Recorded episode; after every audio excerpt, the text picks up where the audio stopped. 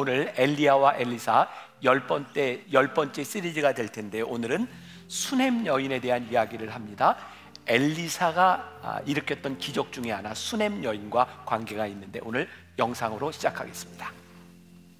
오늘 우리에게 주시는 하나님의 말씀은 열왕기하 4장 8절에서 9절, 32절에서 37절입니다. 하루는 엘리사가 수넴에 이르렀더니 거기에 한 귀한 여인이 그를 간곤하여 음식을 먹게 하였으므로 엘리사가 그곳을 지날 때마다 음식을 먹으러 그리로 들어갔더라.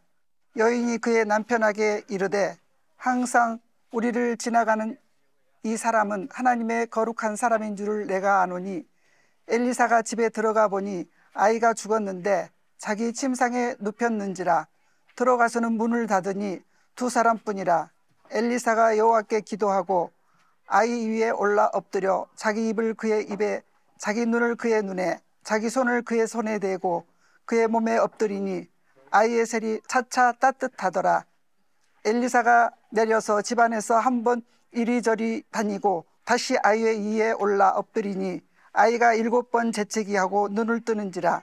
엘리사가 게하시를 불러 저 수넴 여인을 불러오라 하니 곧 부름에 여인이 들어가니 엘리사가 이르되 내 아들을 데리고 가라 하니라 여인이 들어가서 엘리사의 발 앞에서 땅에 엎드려 절하고 아들을 안고 나가니라 이는 살아계신 하나님의 말씀입니다. 아멘. 스승 엘리야처럼 수많은 기적을 일으키며 이스라엘을 종행하는 엘리사. 교통의 요지이자 전략적 요충지였던 수넴은 어느새 그에게 익숙한 동네가 되었습니다. 아, 엘리야와 엘리사 시리즈 오늘 이제 열 번째 시간을 맞이하고 있습니다. 엘리사를 만났던 수넴 여인에 대한 이야기를 하는데 이 수넴 여인이 엘리사에게 참 잘했던 여인이거든요. 근데 진짜 수넴 여인을 만났어요. 아, 네. 어, 목사님 그 스토리 잠깐 얘기해 좀. 수, 수넴 여인 만나게 된 얘기. 아, 네. 이게 수넴이 역사적인 유적지는 현재 남아 있는 게 없어서 비교적 부요한 여인이었을 것 같은데 좀 부요하게 보이는 집 앞에서 찍으면 어떨까라고 생각하다가 그냥 이곳에 와서 아이 그냥 촬영해도 될지 한번 여쭤보겠다라고 해서 문을 열었는데 안에서 너무 기쁘게 반갑게 맞아주시고 또 이곳에 안에 들어와서 차도 마시라고 하는데 아 우리가 시간이 안 돼서 너무 아쉽네요. 네. 먼저 이 이야기를 풀어가기 전에 이 수넴이라고 하는 지역에 대해서 좀 역사적으로 엘리사와 연관돼서 네. 우리 이상 목사님이 좀 설명을 해주시면 좋을 것 같아요. 이 수넴이라고 하는 지역은 사마리아 지역에서 두로와 시돈으로 가기 위해서 또는 아람 땅으로 가기 위해서 길이 갈라지는 길목 한가운데 있는 도시 중에 하나입니다.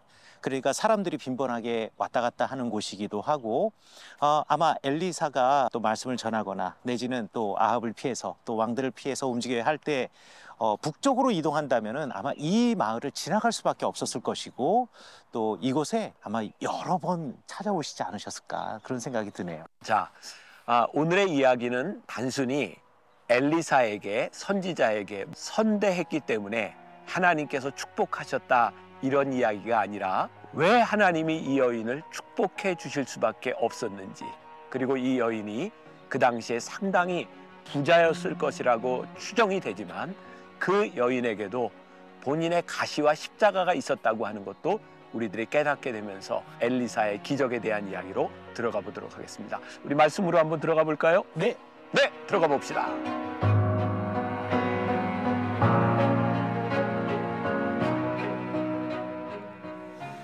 계속해서 이제 엘리야와 엘리사 시리즈 말씀을 듣는데 지난주부터 말씀이 굉장히 쉬워졌어요. 그죠? 쉬워진 이유가 뭘까 생각해 보니까 말씀이 쉬운 것보다 여러분들 이렇게 머릿속에 마음속에 이 지도와 그동안 쌓여진 지식이 다 있는 것 같아요. 맞죠? 오늘도 이렇게 수넴에 대해서 설명을 하는데 두로와 시돈으로 사마리아로 하는데 여러분들 머릿속에 지도가 다 그려졌잖아요. 네. 그래서 말씀이 쉬워요. 자, 그런데 오늘 말씀은 또 굉장히 좋은 게 복받는 이야기입니다. 너무 좋아요. 그렇죠? 근데 저에게 더 좋아요. 선지자에게 잘하면 복받는다 이런 얘기예요. 이야, 너무 쉬운 이야기예요. 자, 한번 들어가 보겠습니다. 자, 수넴이라고 하는 지명. 아, 아마 여기 갈멜산을 중심으로 해서 엘리야가 활동을 했고요. 갈멜산 밑으로 이렇게 내려오는데 갈멜산에는 선지 학교가 있었을 거예요. 그래서 엘리사도 활동을 하다가 갈멜산으로 가고 밑으로 내려오고 수넴을 늘 이렇게 지나가게 되었죠. 근데 거기에 수넴 여인이 엘리사를 굉장히 잘 이렇게 섬겼던 것 같아요. 수넴 여인에 대해서 오늘 열왕기와 열왕기야 4장 8절에 보면 수넴 여인에 대하여 귀한 여인이다 이렇게 표현을 하고 있는데 제가 이제 말씀을 준비할 때 여러 성경을 이렇게 같이 보는데 그 중에 하나가 NIV 영어 성경이거든요. 거기에 귀한 여인을 이렇게 영어로 표현을 해놨다고요. Well-to-do woman. 이게 무슨 뜻이냐면 부유한 여자라는 말입니다. 그러니까 남편이 굉장히 부자였고 그로 인하여 이 여인이 부유하게 살았던 것 같아요. 또 성경에 보니까 이 여인이 엘리사를 대접하는데 이런 표현이 있어요. 간권하여라고 되어 있는데 또 NIV 영어 성경에 보면 이렇게 urged라고 하는 말을 쓰고 있어요. urged him to stay 뭐 이런 표현을 쓰고 있는데 그게 어떤 말이냐면 그냥 한번 권하는 정도가 아니라 이 음식을 차려놓고 데려다가 섬기는 그런 여인이었다. 그러니까 이 수넴 여인은 그냥 립 서비스만 한 사람이 아니라 진심으로 엘리사를 섬긴 사람이었다. 그런 이야기예요. 또 이 여인이 이 엘리사를 섬겼던 이유 가운데 하나는 엘리사가 어떤 사람인지를 분명히 알고 있었던 것 같아요. 구절에 보니까 여인이 그의 남편에게 이르되 항상 우리를 지나가는 이 사람은 하나님의 거룩한 사람인 줄을 내가 아노니. 그래서 이 선지자를 하나님의 사람을 잘 섬겼던 정성을 다했던 사람인 거죠. 여러분 인지상정이라는 말이 있잖아요. 엘리야가 수많은 사람들을 엘리사가 수많은 사람들을 만났지만 모든 사람들에게 동일하게 대하지는 않았을 거예요. 자기에게 잘 대접하는 그 사람에게 또 다른 애정을 가지고 또 많은 관심을 가지고 있지 않았을까라는 생각도 하게 됩니다. 이 여인은 자신에게 부족한 것이 없다라고 생각했지만 이 여인에겐 부족한 것이 있었어요. 뭐냐면 남편도 이 여인도 나이가 들어가는데 자식이 없었던 거죠. 어, 자식이 없다 정도가 아니라 도저히 자식을 가질 수 없는 상황에서 모든 것들을 체념하고 있는 상황에서 엘리사가 16절에서 이렇게 말을 해요. 엘리사가 이르되 한 해가 지나 이때쯤에 내가 아들을 안으리라 하니 여인이 이르되 아니로소이다. 내주 하나님의 사람이여 당신의 계집종을 속이지 마옵소서 하니라. 왜 이런 얘기를 했을까요? 너무 현실성이 없는 이야기입니다. 뭐 바라지도 않는 이야기였죠. 그런데 1년 후에 아이를 낳게 됩니다. 그런데 문제는 기가 막히게 이렇게 현실성 없는 상황 가운데서 하나님께서 축복하셔서 아이를 주셨는데 이 아이가 어린 시절에 죽습니다. 어떻게 죽는가? 너무 허무하게 추수철이 되었는데 그 추수하는 곳에 나가 있다가 아이가 아, 내 머리야, 내 머리야, 머리가 아프다고 어지럽, 어지럽다고 하다가 그냥 어머니의 품에서 죽습니다. 왜 이런 일이 일어났을까? 어떻게 이렇게 허무하게 세상을 떠날 수 있을까? 여기에서 우리들에게 드는 의문이 있는 거예요. 하나님, 왜 그렇게 하셨어요? 아니, 굳이 축복 안 해주셔도 되는데, 왜 이 가정에 복을 주시고, 이 가정에 이런 아픔을 주시는 겁니까? 라는 질문은 어쩌면 오늘 예배를 드리고 있는 우리들 가운데 누군가도 물을 수 있는 질문 가운데 하나라는 생각이 듭니다. 자, 먼저 이 여인이 하나님의 은혜를 받을 수 있었던 그런 이유는 무엇일까? 제가 말씀을 묵상하면서 이런 생각을 하게 되었어요. 아, 이 여인의 섬김이 진짜였구나. 이 말은 똑같이 섬기는데 어떤 섬김은 순수한 진짜 섬김이 있을 수도 있고 어떤 섬김은 그렇지 않을 수도 있다는 거예요. 우리들 주변에 보면 섬김을 잘하는 사람들이 있습니다. 근데 어떤 것이 진짜가 아니냐? 내가 섬기는데 어떤 대가를 바랄 때 그건 진짜가 아닐 수 있는 거죠. 자, 오늘 이 이야기는 열왕기야 4장에 지난주의 말씀과 이어서 그대로 나오고 있어요. 지난주의 말씀 기억하세요? 어떤 선지자 생도의 아내가 과부가 되었고 기름병이 넘치게 되는 기적을 여러분들이 기억하시죠? 그 기적 이후에 바로 이 말씀이 나오고 있어요. 선지자 생도의 아내는 무척 가난했습니다. 도움을 받아야 되는 사람이었어요. 그런데 이 여인은 은혜를 베푸는 도움을 줄 수 있는 사람이었어요. 선지자 생도의 아내는 가난했지만 아들이 둘이나 있었어요. 그런데 이 여인은 많은 것이 풍족한 사람이었지만 자식이 없었어요. 그런 생각을 하게 됩니다. 우리들은 겉으로 보기에 언뜻 이 사람은 행복해, 이 사람은 불행해, 이 사람은 부유해, 이 사람은 가난해 이렇게 이야기하지만 어떤 가정도 완벽한 가정은 없고 모든 가정에는 그들만이 가지고 있는 문제를 가지고 있다는 거예요. 뭐 다시 이야기하면 오늘 예배를 드리고 있는 여러분들 가운데 우리는 각자 각자의 문제를 다 안고 있다는 사실이에요. 중요한 것은 우리가 어떤 상황에 있든지 그 두 여인을 통해서 그들이 은혜를 받을 만한 자격을 갖추고 있었기 때문에 지난주에 제가 말도 안 되는 얘기했죠. 우리가 자격이 있어서 은혜를 받는 것은 아니지만 하나님 앞에 은혜를 구할 수 있는 자격 있는 사람이었으면 좋겠다. 오늘 수냄 여인에게도 바로 하나님께 은혜를 받았던 이유가 나와 있는 거예요. 그럼 그 이유는 무엇일까? 이 여인의 가장 큰 장점 중에 하나를 들라 그러면 저는 영적 분별력이 있는 사람이었다라는 생각이 들어요. 조금 전에 구절에서 제가 이야기했던 것처럼 이 여인이 그의 남편에게 이야기하기를 항상 우리를 지나는, 지나가는 그 사람이 하나님의 거룩한 사람인 줄을 내가 아노니. 저는 목사인데 교인들에게 혹은 우리 교인이 아니라 밖에서 만나는 교인들에게 제가 제일 많이 하는 이야기가 있습니다. 절대로 목사를 목사님을 믿지 마세요. 그리고 선교사님을 믿지 마세요. 제가 왜 이런 이야기를 하냐면 목사라는 것 때문에 선교라 선교사라고 하는 것 때문에 열심히 잘 섬겨주고 그리고 상처를 받는 경우들이 많이 있어요. 제가 목사지만 절대 목사를 믿지 마세요. 네. 저 믿지 마세요. 네. 믿으면 실망하게 되어 있어요. 사람은 이렇게 믿을 만한 대상이 아니에요. 그런데 정말 중요한 것은 똑같은 목회자이지만 정말 거룩한 하나님의 사람인지 내가 잘 섬겨도 되는 사람인지를 우리들이 분별하는 것이 필요하다. 에, 돈이 있다고 또 사람들을 다 이렇게 도울 수 있는 것은 또 아닌 것 같아요. 그죠? 여러분들 주변에도 보면 돈은 많은데 인색한 사람들이 있어요. 아, 여러분들 머릿속에 떠오르는 그 사람 맞아요. 인색해요.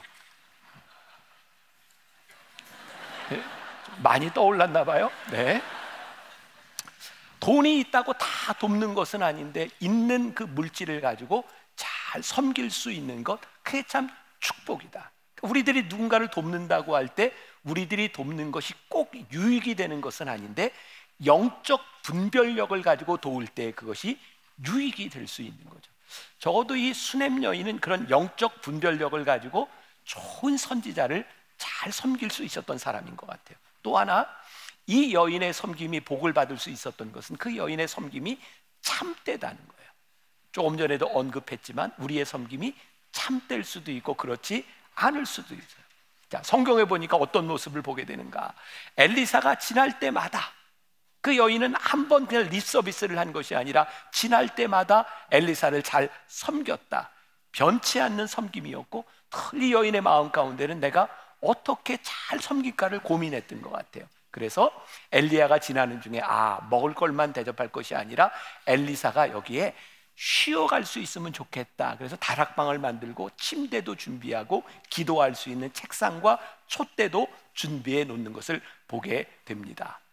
아 진심이구나 라는 것을 느끼게 되죠. 또 우리들이 선행을 베풀고 누군가를 도울 때 굉장히 중요한 것이 있는데 내가 선행을 베푸고 섬기는 사람들이 불편하지 않도록 해야 되는데 많은 사람들은 섬기면서 내 방식대로 내 마음대로 섬기는 사람들이 종종 있는 것 같아요. 뭐 저도 많은 섬김을 받는 사람 중에 하나겠죠. 제가 해외에 어디 이제 뭐 집회를 가거나 약속이 있어서 컨퍼런스를 가거나 할 때에 참 많이 듣는 이야기고 당황스러운 이야기가 있어요. 도착하자마자 공항에서 다 운전을 하고 가면서 저에게 이렇게 얘기는 목사님 여기 처음 오셨죠? 우리가 퍼펙하게 목사님을 위해서 스케줄을 짜놨습니다. 그 스케줄을 얘기하는데 저는 거의 죽을 것 같아요. 나는 가서 지금 자야 돼. 시차도 적응이 안 됐는데 아침, 점심, 저녁까지. 그러니까 제가 외부에 나가서 설교를 할 때 제일 힘든 게 하루 세 끼를 먹는 거예요. 어, 저에게 참 아픈 경험이 있어요. 참 이게 창피한 일이기도 하고 아프기도 한데 제가 오래전에 반포에 있는 어떤 교회에서 설교를 할 때였어요. 설교를 막 시작했는데 배가 아프기 시작했어요. 그걸 참고 설교를 하는데 도저히 참을 수가 없는 거예요. 설교하다 말고 여러분 통성 기도 하세요. 그리고 제가 막 뛰어나가서 그런 경험이 제가 두 번이 있어요. 그때부터는 제가 저녁 설교를 하기 전에는 조금만 먹습니다. 그리고 조금이라도 배가 아플 것 같은 음식은 먹지 않습니다. 그런데 대개 가면 저녁 시간에 저를 대접하는 분들이 풍성하게 차려놓고 계속 먹으러 하고 하면 너무 힘들어요. 자, 참고로 여러분들에게 이야기하는데 목사님들 신방 갔을 때 너무 많이 차리지 말고 목사님이 원하는 정도만 대접하는 게 진짜 잘 대접하는 겁니다. 제가 또 경험하는 거죠. 제가 되게 외부 집회를 가게 되면 저희 부속실로 연락이 와요. 목사님은 어떤 음식을 좋아합니까? 그럼 제가 이렇게 늘 얘기하죠. 저는 진짜로 떡볶이, 오뎅, 순대, 만두 이런 걸 좋아합니다. 근데 지금까지 한 번도 그런 대접을 받아본 적이 없어요. 왜 묻는지 모르겠어요. 아, 이런 얘기를 하면 앞으로 계속 이것만 먹게 될까? 고민이 됩니다. 자, 그러니까 섬김이라고 하는 것은 사실 섬김을 받는 사람이 편안해야 되는 거죠. 자, 오스왈드 챔버스의 주님은 나의 최고봉에 보면 아주 멋진 이야기가 나오는데요. 이런 글이에요. 하나님께서 인정하시는 친정한 아름다운 성품은 언제나 무의식적인 것입니다. 의식적으로 남에게 영향을 미치는 것은 교만 또는 비기독교적인 것입니다. 만일 내가 유용한 존재인가에 초점을 두기 시작하면 나는 곧 주님의 풍성하신 손길을 잃게 됩니다. 그러니까 사람들이 대접을 잘 하려고 하는 많은 이유 가운데 하나는 내가 얼마나 잘 대접하고 내가 얼마나 유용한 사람인지를 드러내기 위한 것일 때가 참 많은 거예요. 진짜 섬김은 내가 드러나지 않아도 내가 섬기는 사람을 위해서 베푸는 것이 좋은 섬김이다. 또 이 여인에 대한 이야기를 하면서 우리들이 좋은 교훈을 하나 받게 되죠. 또 하나 로렌스 형제의 하나님의 임재 연습이라는 책이 있는데 아 제가 미리 광고를 하나 하자면 2025년 내년 말고 후년에 제가 설교를 하나 준비하고 있는 게 있어요. 유명한 기독교의 고전, 어, 뭐 토마스 아켄피스니 어, 성 어거스틴이니 이런 고전들을 가지고 제가 30주 설교를 하려고 지금 설교 준비를 끝내놨어요. 2025년은 여러분들과 함께 우리의 신앙의 선배들의 글을 가지고 우리들의 삶을 쫙 한번 업그레이드 하려고 하는 작업을 제가 지금 거의 다 끝내놨습니다. 기대가 되죠? 2025년까지 살아 있으셔야 돼요. 자, 꼭 살아 있어야 돼요. 자, 바로 그 책 중에 하나가 로렌스 형제의 하나님의 임재 연습이라는 책입니다. 자, 이 책에 로렌스 형제는 복음서에서 우리 주님이 말씀하신 것들을 확신하셨기에 형제 중에서 가장 작은 자에게 한 아주 보잘것없는 섬김이 곧 하나님께 한 것이라고 굳게 믿었습니다. 이 로렌스 형제는 그 당시에 굉장히 유명한 영성가였어요. 근데 어떤 일을 하고 있었냐면 수도원에서 주방 일을 하고 있었습니다. 근데 사람들이 로렌스 형제를 찾아와서 많은 상담을 하기도 합니다. 이미 알려진 사람이었어요. 그런데 로렌스, 로렌스 형제는 끝까지 주방에서 일을 합니다. 그것이 참된 섬김이라고. 근데 이 책을 읽다 보니까 이 로렌스 형제의 글을 읽다가 저에게 감동이 되었던 건 로렌스, 로렌스 형제가 주방에서 일하는 것을 기뻐서 그 일을 했던 것이 아니라는 거예요. 자기가 주방에서 일을 할 때 하기 싫은 때도 여기를 떠나고 싶은 때도 있었다는 거예요. 그런데 이 보잘 것 없는 일이 하나님 앞에 귀한 일이기 때문에 그 일을 했다는 거예요. 아, 그게 저에게 은혜가 되더라고요. 유명한 영성가라 늘 마음이 원하는 대로 그래서 했던 것이 아니라 원치 않는 것도 참을 수 있는 보잘 것 없는 일을 할 수 있었구나. 자, 제가 너무 이렇게 과장되게 이 여인에 대해서 이야기했는지 모르지만 어쨌든 이 수냄 여인이 섬기고 있는 이 참된 섬김을 보면서 엘리사가 얼마나 감동했겠습니까? 그래서 13절에 보면 엘리사가 여인에게 이렇게 말합니다. 내가 왕도 알고 사령관도 아는데 나에게 부탁할 일이 없느냐? 자, 지난주 말씀과 연관, 연관시켜 봐서 엘리사는 굉장히 힘 있는 사람이라고 이야기를 했죠. 기억하세요? 나라를 구하는 사람이었고 나라가 위험할 때마다 왕들이 와서 묻는 사람이었으니 왕도 사령관도 움직일 수 있는 정도의 힘이 있었어요. 인지상정. 이 여인이 얼마나 잘 섬겼는지 엘리사가 이 여인에게 내가 왕도 알고 사령관도 아는데 나에게 부탁할 것이 있냐 그랬더니 이 여인이 성경에서 이렇게 대답을 해요. 나는 내 백성 중에 거주하나이다. 이게 무슨 이야기냐면 저는 그냥 내가 살고 있는 함께 살아가는 이 사람들 틈에 거주하는 것으로 만족합니다.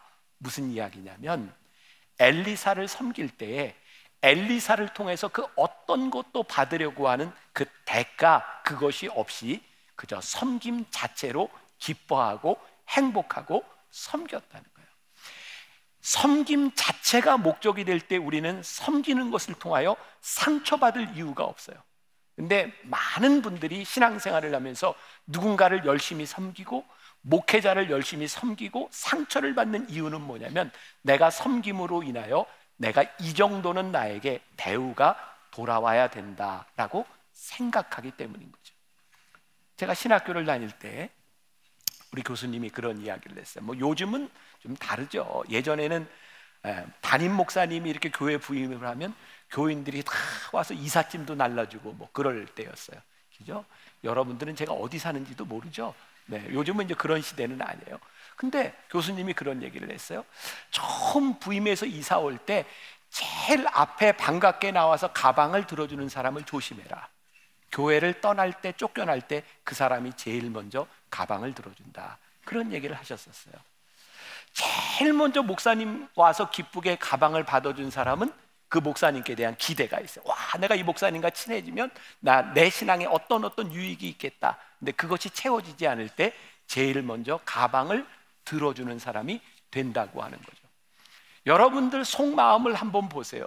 우리의 섬김이 참되지 않다고 하는 중요한 근거 가운데 하나가 뭐냐면 내가 이 섬김을 통하여 특별한 대우를 받기를 원하고 내가 이 정도 섬겼으니 내가 이 정도 대우는 받아야 된다고 생각하는 마음이 있다면 우리는 참된 섬김을 하고 있는 것은 아닐지 몰라요.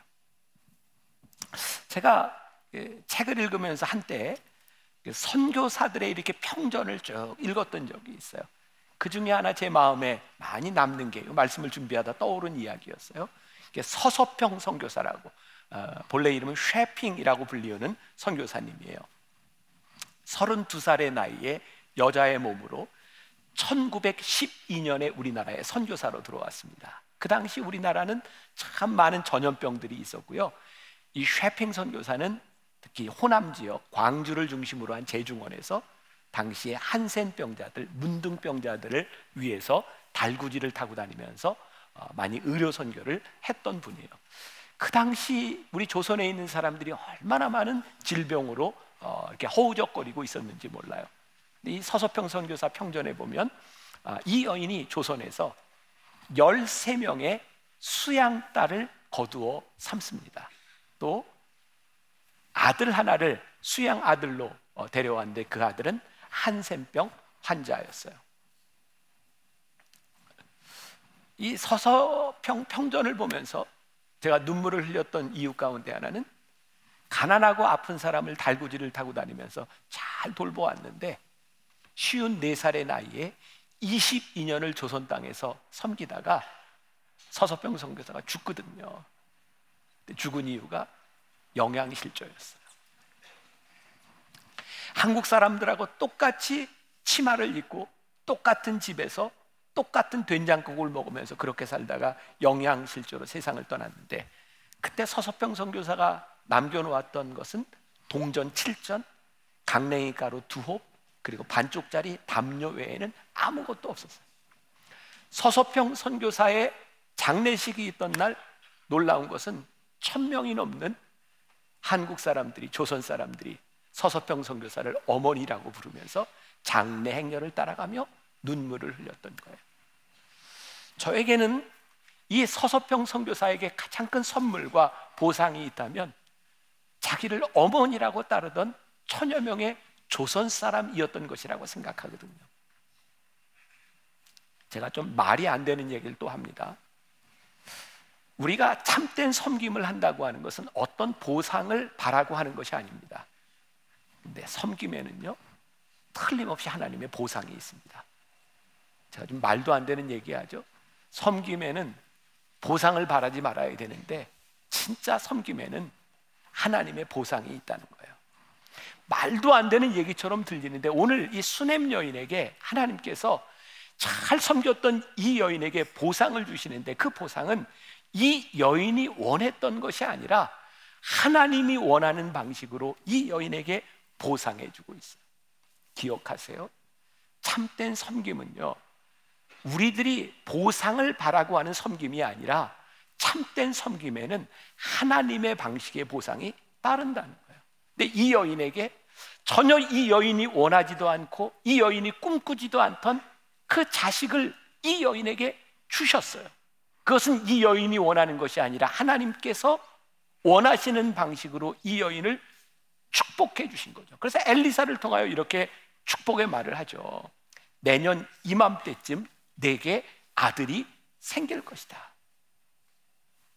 근데 여기서부터 문제가 생겨요. 아니, 그런데 왜 하나님, 하나님 방식으로 이렇게 아름다운 축복을 주셨는데 왜 그 축복과 기쁨을 빼앗아 가시는 겁니까? 이 아이가 어린 아이 시절에 왜 죽음을 맛보아야 하는 겁니까?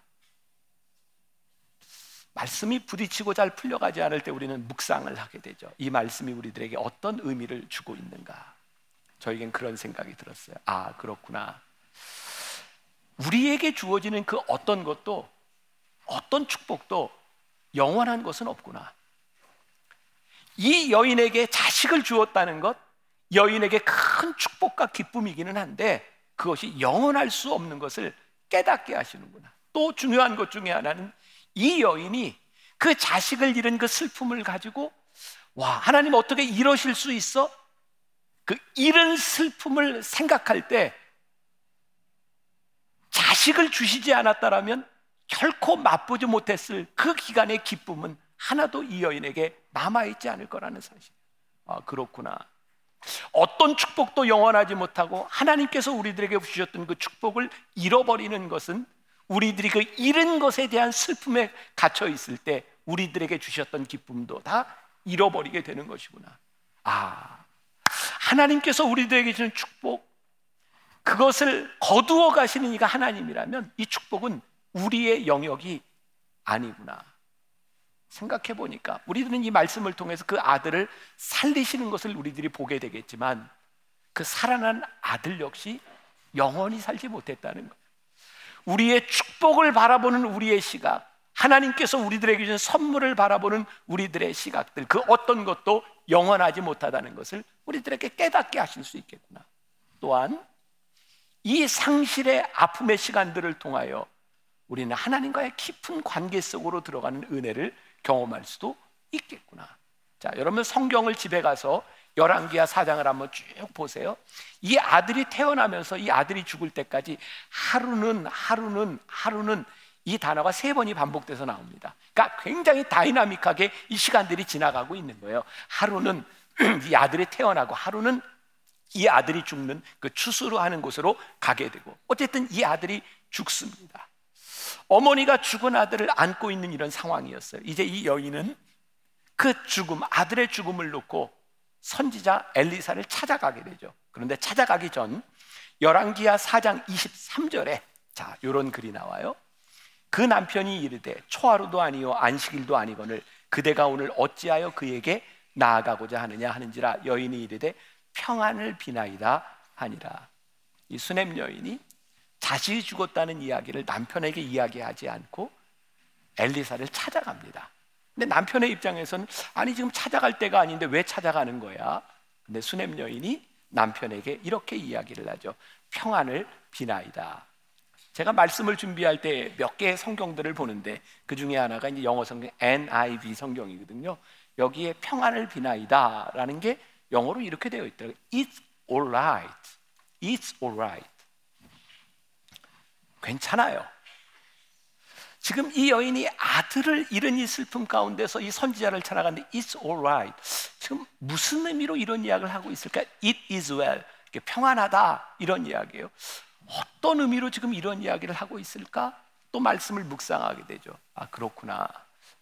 이 여인이 평안하다고 이야기할 수 있는 이유 가운데 하나는 지금 이 여인이 이 문제를 해결할 수 없는 상황이고 이 문제를 안고 하나님께 하나님의 사자에게 나아가는데 지금 내 영역이 아니라면 하나님께 이 문제를 가지고 평안히 나아가고 있구나. 아니 평안하려고 노력하고 있구나. 이게 맞을지도 모르겠어요.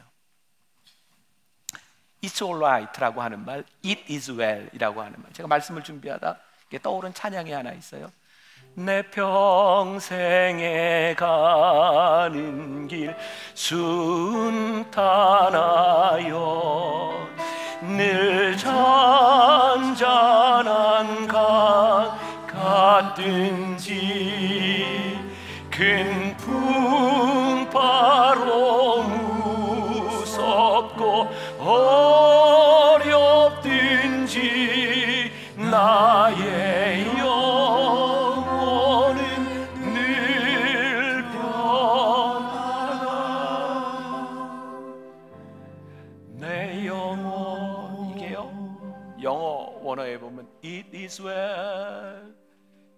is well It is well It is well It is well It is well It is well 이게 무슨 말인지 아세요?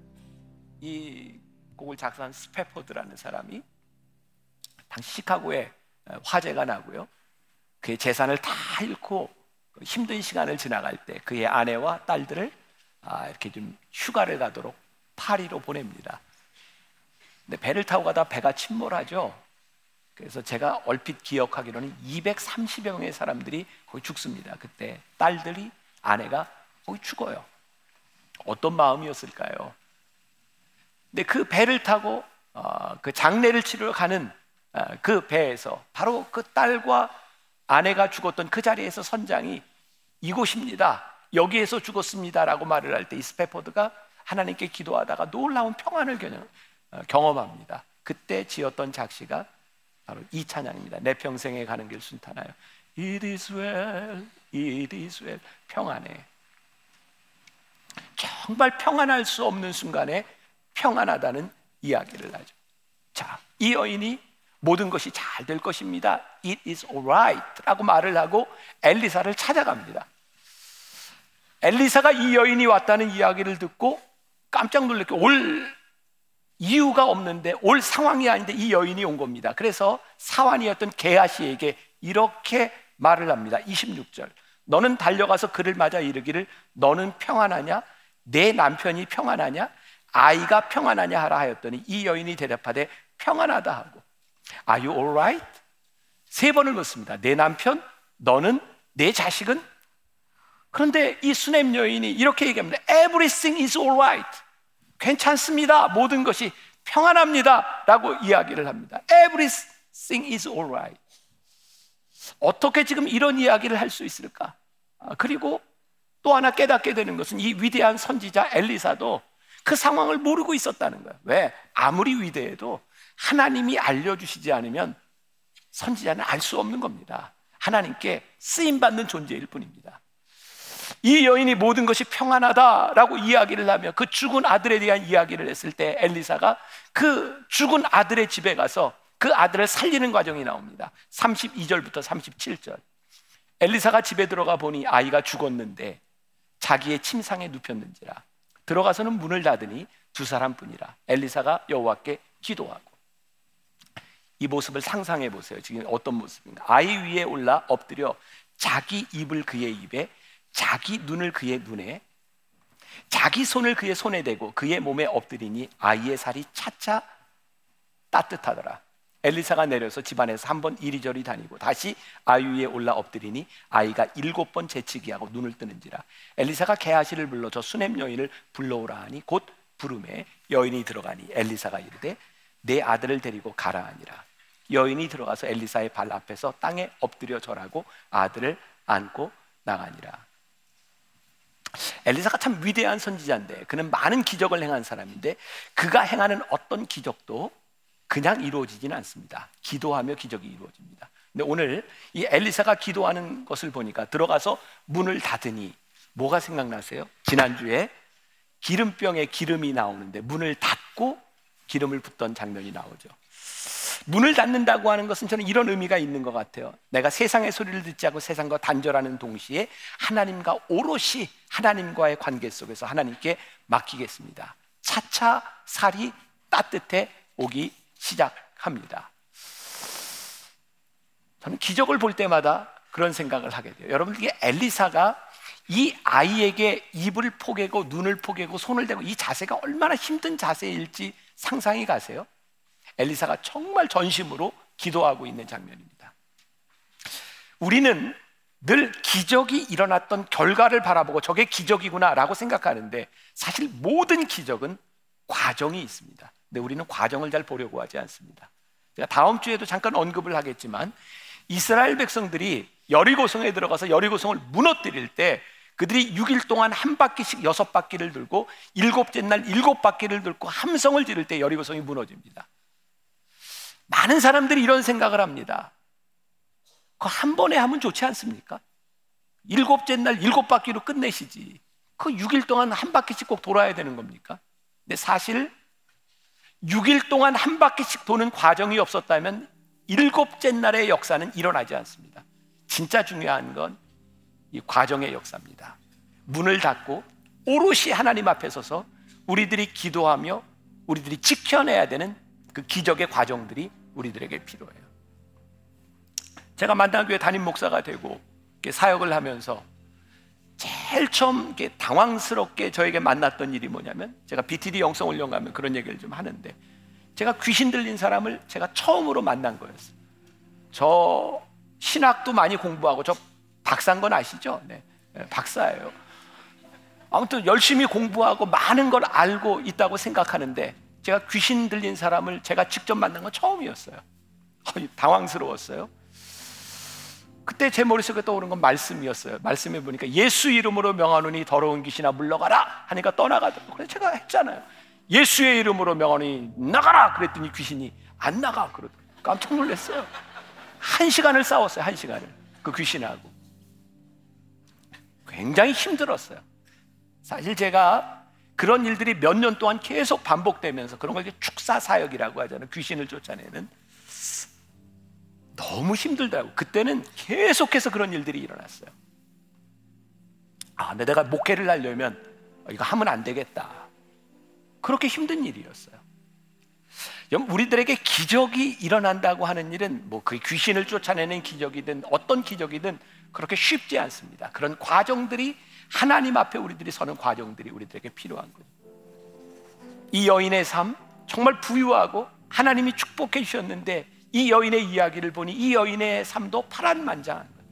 여러분들의 삶도 그렇게 녹록치 않습니다. 우리는 어떤 일을 당할지 모릅니다. 근데 중요한 것, it is well.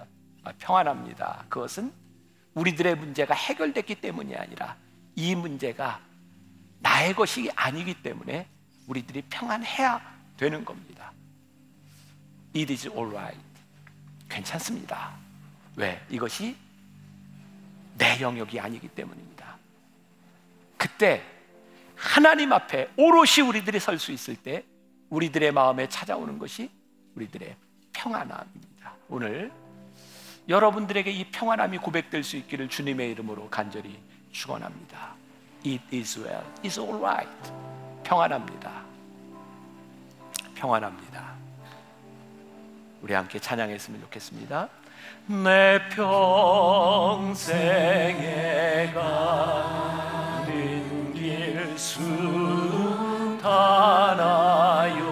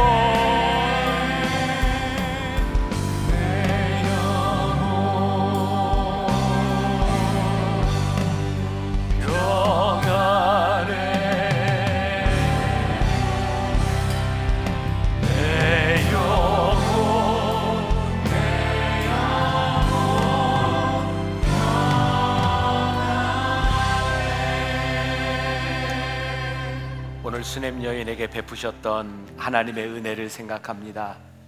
그 여인에게 주셨던 하나님의 축복도 우리들이 알고 있습니다. 어떤 축복도 이 세상에 영원하지 않은데 어떤 인생도 이 세상을 살아가며 어려움을 만나게 되는데 하나님 우리의 힘으로 알 수 없는 할 수 없는 이 순간에 it is well 평안합니다.